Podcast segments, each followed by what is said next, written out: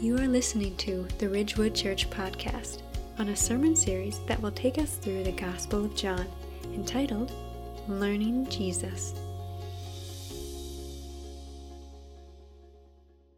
You know, as consumers, so often we are always looking for the next best thing.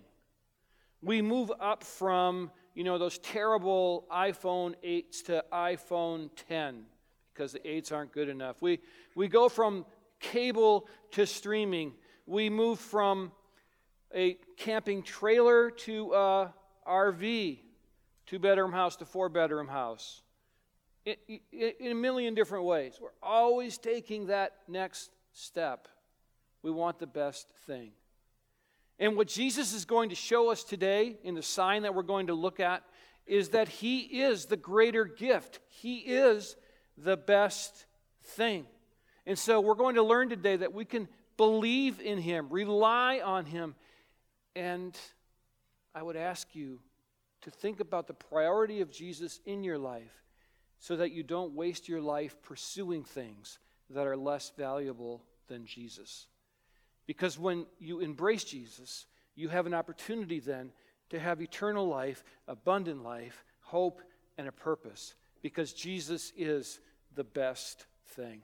So let's take our Bibles, if you would, as we continue in our series in John called Learning Jesus, and turn with me to John chapter 2, beginning in verse 1. John 2, verse 1, it's page number 887. If you want to take that Ridgewood app, you can download that as well, and you can just press media and go right to the study guides for today's date. So, this is the first of seven signs that are recorded in Scripture. Of course, Jesus did many, many miracles, but these are the seven signs that point to his sonship, messiahship.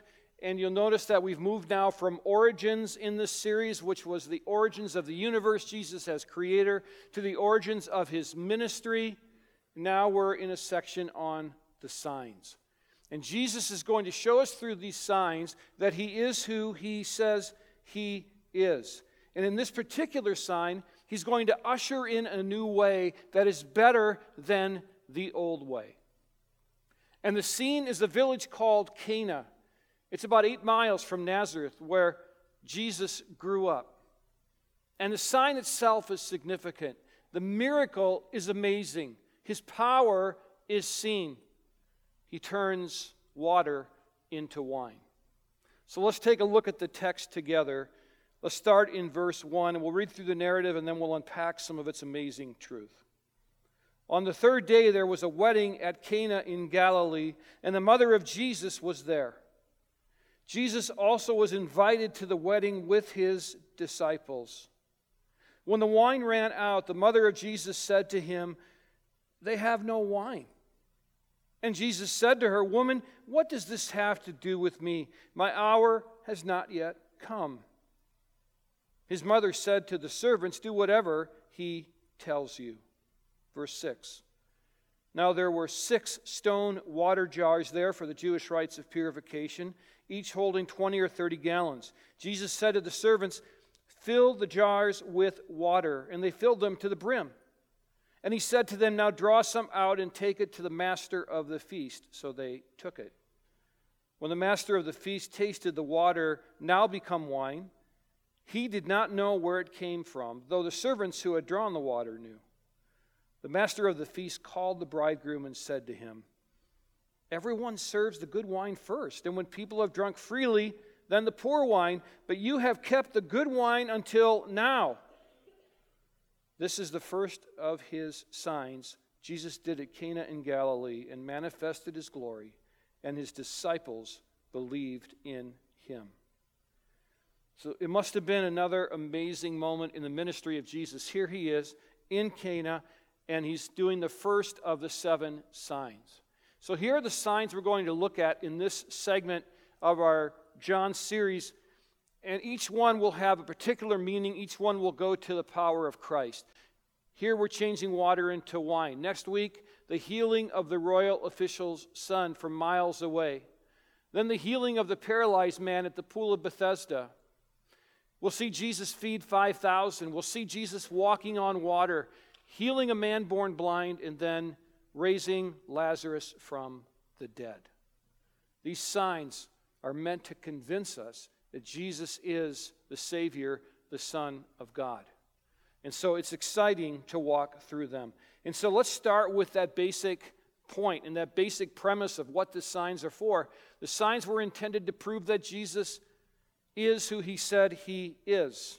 Jesus claimed to be Messiah. Jesus claimed to be the Son of God. Jesus claimed to be God. And so these signs are to elicit belief that we might believe in him, which is the purpose of this gospel. If you look at verse 11, you see the purpose there. This is the first of his signs Jesus did at Cana in Galilee, manifested his glory, and his disciples believed in him. He's manifesting his glory to elicit belief.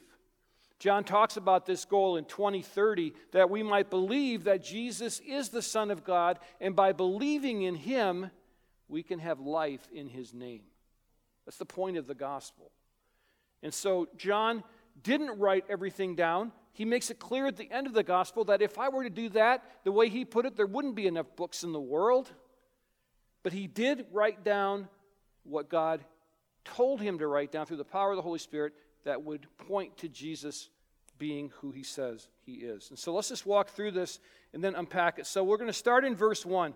The wording here, the third day, probably means three days after calling Philip and Nathanael to be disciples. And you can read about that back in 143 through 51. It would have taken a couple of days then for Jesus to walk from Jericho, literally up to Cana. In that culture, Weddings lasted seven days, so there would have been a lot of food. There would have been a lot of preparation. There would have been a lot of guys missing a lot of football games for seven days. So if it took Jesus two days to walk there, it's possible that things were already underway, and that's why the wine was running low. Verse 1 also tells us that Mary, the mother of Jesus, was there. She may have located from Nazareth to Cana. She was likely a widow at this time because there's no mention of Joseph. So she would have been dependent on Jesus as the mother of Jesus, and that plays a role in the story. Then in verse 2, John informs us that there were disciples present, likely Andrew, Simon, Philip, Nathanael, who was from Cana, and then, of course, John, who records the events. And given that this group were all there, likely the marriage had something to do with family or relatives. So now, in verses 3 through 5, things get really interesting, and there's a, a very, very intriguing exchange between Mary and Jesus that helps us to see the transition of the old way of relating God to the new way of relating to God.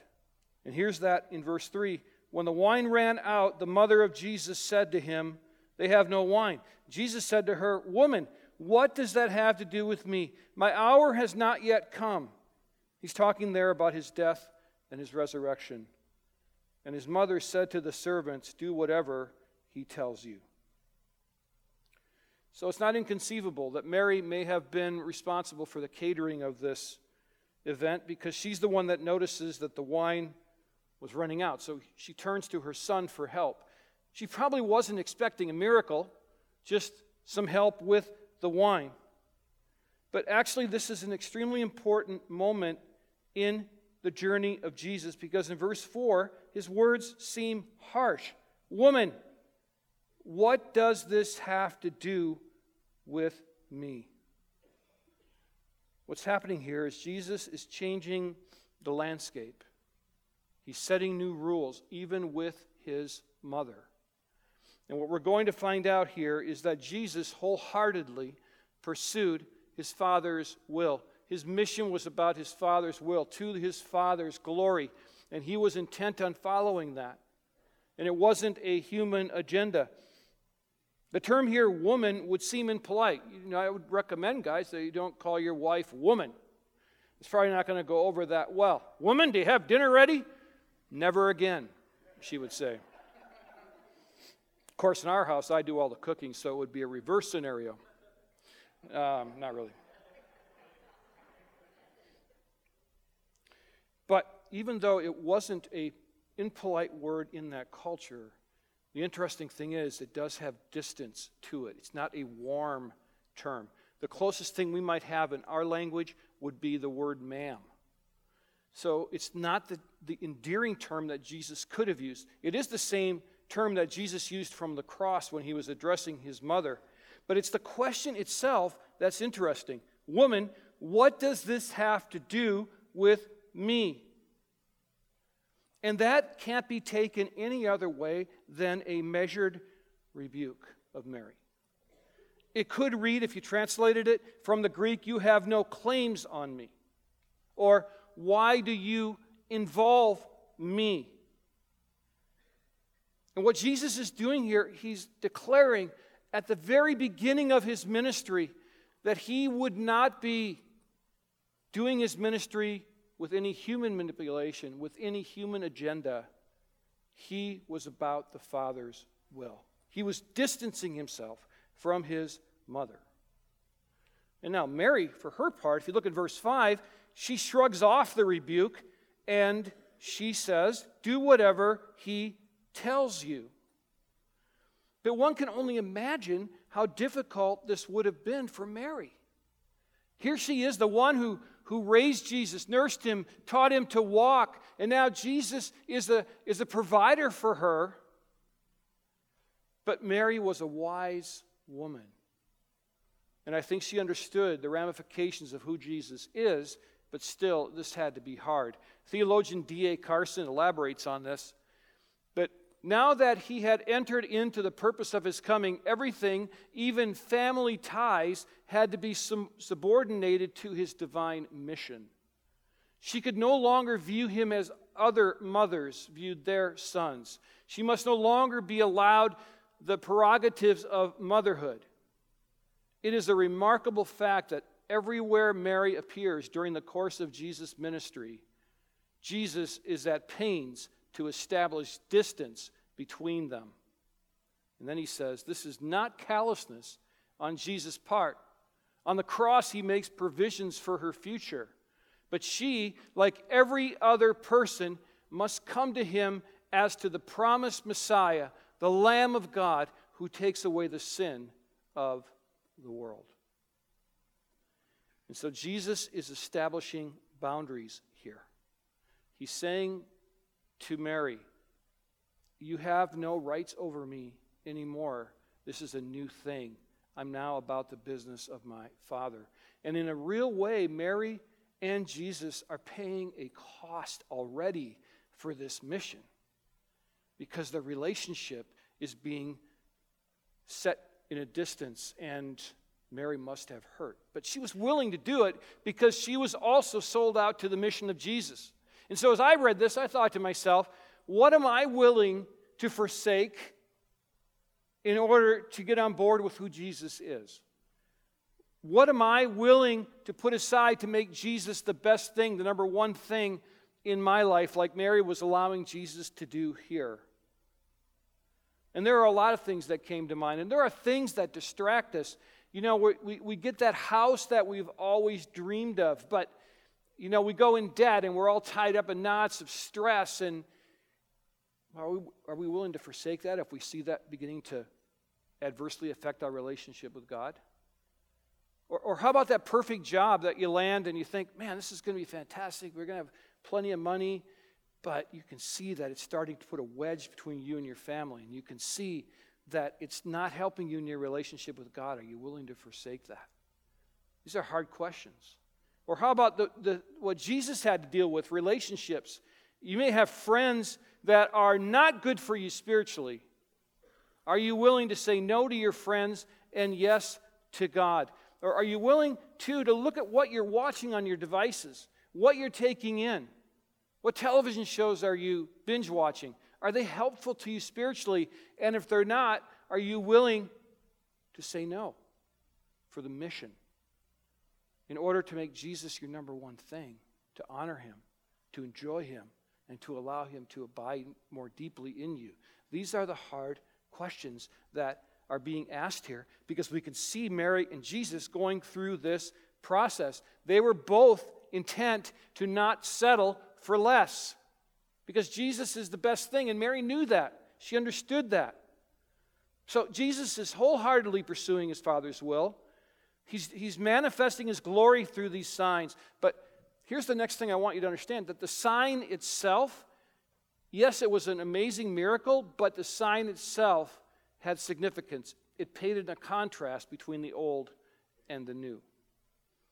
And so, what he's doing with the water and wine has deep significance. Let's look at that and find out how. Look at verses 6 through 8 again. Now, there were six stone water jars there for the Jewish rites of purification, each holding 20 or 30 gallons. Jesus said to the servants, Fill the jars with water, and they filled them up to the brim. And Jesus said to them, Now draw some out and take it to the master of the feast. So they took it. So I want you to notice that these are not these small jars that we see sometimes in our Sunday school curriculum. These are 20, 30 gallon jugs.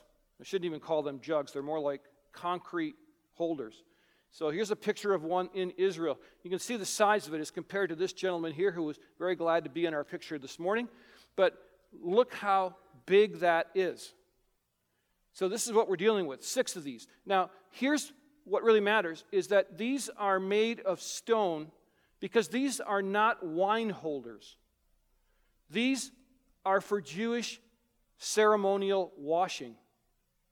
So the stone is better than earthenware because it doesn't contract uncleanness. So if you were at the wedding feast, people would have been using this to maybe wash their hands or wash the utensils in order to keep the Jewish rites of purification. So Jesus takes these and decides, I'm going to make a point here. I'm going to use these holders to do my miracle. And so, what does he do? He orders them to fill it all the way to the brim. And that signifies the fact that this Jewish rite of purification is no longer needed. And what Jesus is saying by using these canisters is that he's going to bring a better way. There's no mistake he uses these. So, put it this way the rites of Jewish purification are no longer needed because Jesus is the purifier. Because Jesus is the one who can make us clean through a relationship with him. So, this is a clear sign that a new era has come. It's quite amazing. It's actually very beautiful because we have the benefit now of this. Jesus is the best thing. And now, in the order of the wine, we can see it again. We see that the best came last.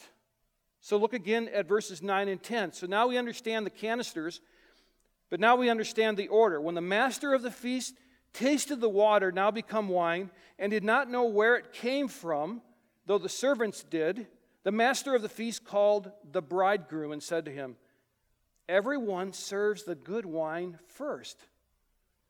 And when people have drunk freely, then the poor wine. And listen, there's no way to get around this. What this is saying is at most weddings, by the time it's seven days, a lot of people were inebriated. They could sneak in the poor wine. But the Bible doesn't ever say the disciples were drinking this like this or Jesus. It's just a fact of that culture. But then he says, You have kept the good wine until now. So, not only was Jesus saving the groom and his family from massive embarrassment, because they were responsible for serving all of the food and drink, he was doing something greater.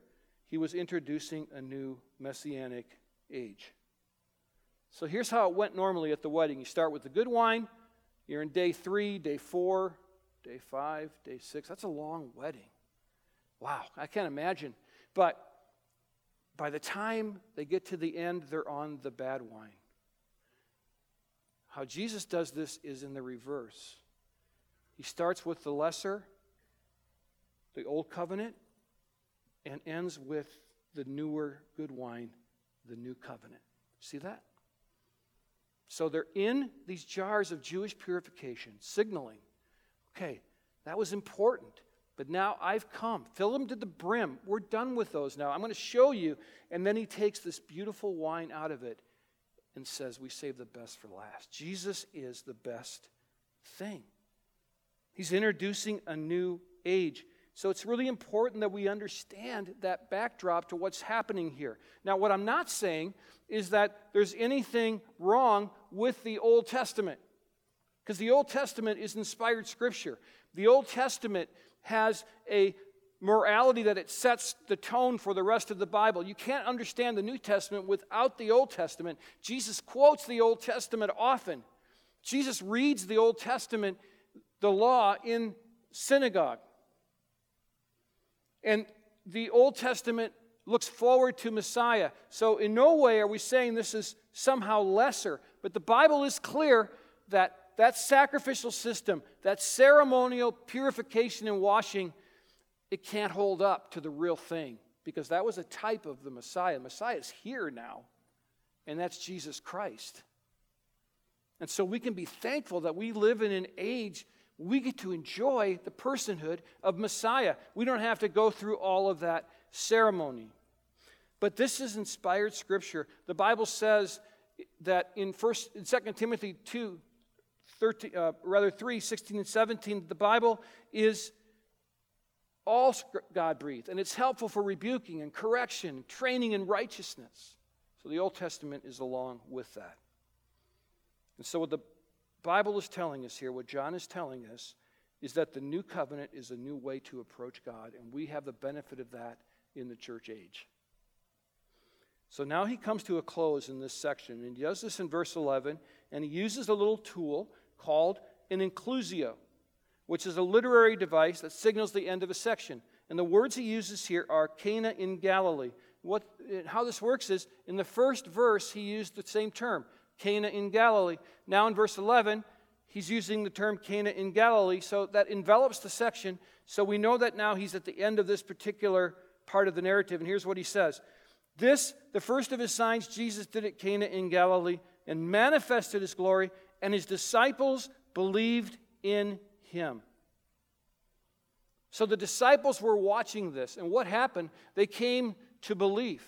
Jesus proves to be the sovereign creator and ruler of the material universe. We can't miss the miracle itself. The miracle itself was amazing. The miracle showed the majestic glory of Jesus. John had already shown us that he's the creator in John 1 1 through 5. And now we see him manipulating this wine, and it's the, it's the sheer force of the miracle that brought the disciples to faith. And so when we're looking at our own lives, we see this, this Jesus who can move molecules around, who can change circumstances, who can command the weather, because he's the creator. He holds the universe together. And so, listen, he can heal. So keep on praying. He can create pregnancies. He can change circumstances. He can do whatever he thinks is best. So don't ever stop believing and praying. Now, in my life, I've prayed so hard for things, and sometimes the opposite of what I want happens. But you know what I believe? I believe that's God's best plan because the Bible's very clear on that. But I also know that when Jesus decides to do his thing, that there is nothing that can stop him. Nothing. Here, he takes water and turns it into not just wine, but the best wine. And so that's amazing to watch the creator of the universe at work. And here he is proving his glory, pursuing the Father's will, and ushering in this brand new covenant. So, what I want to just leave you with in the last couple of minutes this morning is this I want you to embrace Jesus because he is the best thing for you. This isn't religiosity, this is moving to something that is real. This is abiding in our Savior, in our high priest. Move toward Jesus. So I'm just going to give you a couple of ways that you can do that this morning. The first I would say is this in order to make Jesus the number one thing, in order to move toward Him, follow His example and pursue God's will for your life. This is what Jesus was doing. Remember with Mary, made it very clear ma'am, the time of you being my mother and having that same intimate relationship is over. I'm going to pursue my Father's will. People ask me all the time, well, I don't know, man, I don't know what God's will is for my life. Well, I don't find that to be a complicated question because I think the Bible is very clear. When we are walking with God, we are in God's will. And I don't think it's so much circumstantial, like where we live or what we do for a living. It's are we walking with God? Because when we're walking with God, the rest will play itself out. Henry Blackaby wrote, wrote that wonderful Experiencing God series. He said, We don't choose what we will do for God, He invites us to join Him where He wants to involve us. So, this is a gift that God gives us. What is God's will? That we walk with Him. So, pursue that in your life. Secondly, I would say this accept the advantages of the new covenant. Be glad that you live in the church age, and don't feel guilty that you live in the church age, because this is a wonderful time to be alive, because Jesus has ushered in the new covenant. I just want to read this to you real quickly from Jeremiah. This is the prediction of the new covenant. Jeremiah 31, 31 through 34. You can write that down. Behold, the days are coming, declares the Lord, when I will make a new covenant with the house of Israel and the house of Judah, not like the covenant that I made with their fathers on the day I took them by the hand to bring them out of the land of Egypt, my covenant that they broke, though I was their husband, declares the Lord. For this is the covenant that I will make with the house of Israel after those days, declares the Lord. I will put my law within them, I will write it on their hearts. I will be their God, and they shall be my people. And no longer shall each one teach his neighbor, and each his neighbor, saying, Know the Lord, for they shall all know me, from the least of them to the greatest, declares the Lord. For I will forgive their iniquity, I will remember their sin no more. That is a preview of the new covenant written in our hearts. We are indwelled by the power of the Holy Spirit, and Jesus is in us. And so Hebrews alludes to this. The author says, But as it is, Christ has obtained a ministry that is as much more excellent than the old as the covenant he mediates is better, since it is enacted on better promises. So we live in an era that the new covenant was ushered in by Jesus, and it's better than the old way. So we are so fortunate. So, what does that new covenant tell us? It tells us that we have new and better promises, that we have an inclination to obey God when we come to know Him in faith, that we have this firm relationship with God, that He will give us forgiveness of sin just for the asking. This is the new covenant that Jesus was ushering in. And so, in order to prioritize Him in your life, Stop striving to be this perfect person and enjoy the benefits of the new covenant. Because there is forgiveness and grace, and there is life without shame in the new covenant. And then I would just say this simply this is really, this point took me a long time to come up with. Believe. Believe that this is real. And it's not just for other people, it's for you, it's for me. That when Jesus turned water into wine, that was a scripture that was recorded that will last forever. And it's for you and me to look at and say, wow, this is new. This is different. This is exciting. This fuels my motivation to go out and tell others and to live for Jesus because I live under this amazing new church age, the new covenant. Believe in Jesus. Listen, you can spend your life pursuing all the things that we like to pursue, but those things are going to come up empty.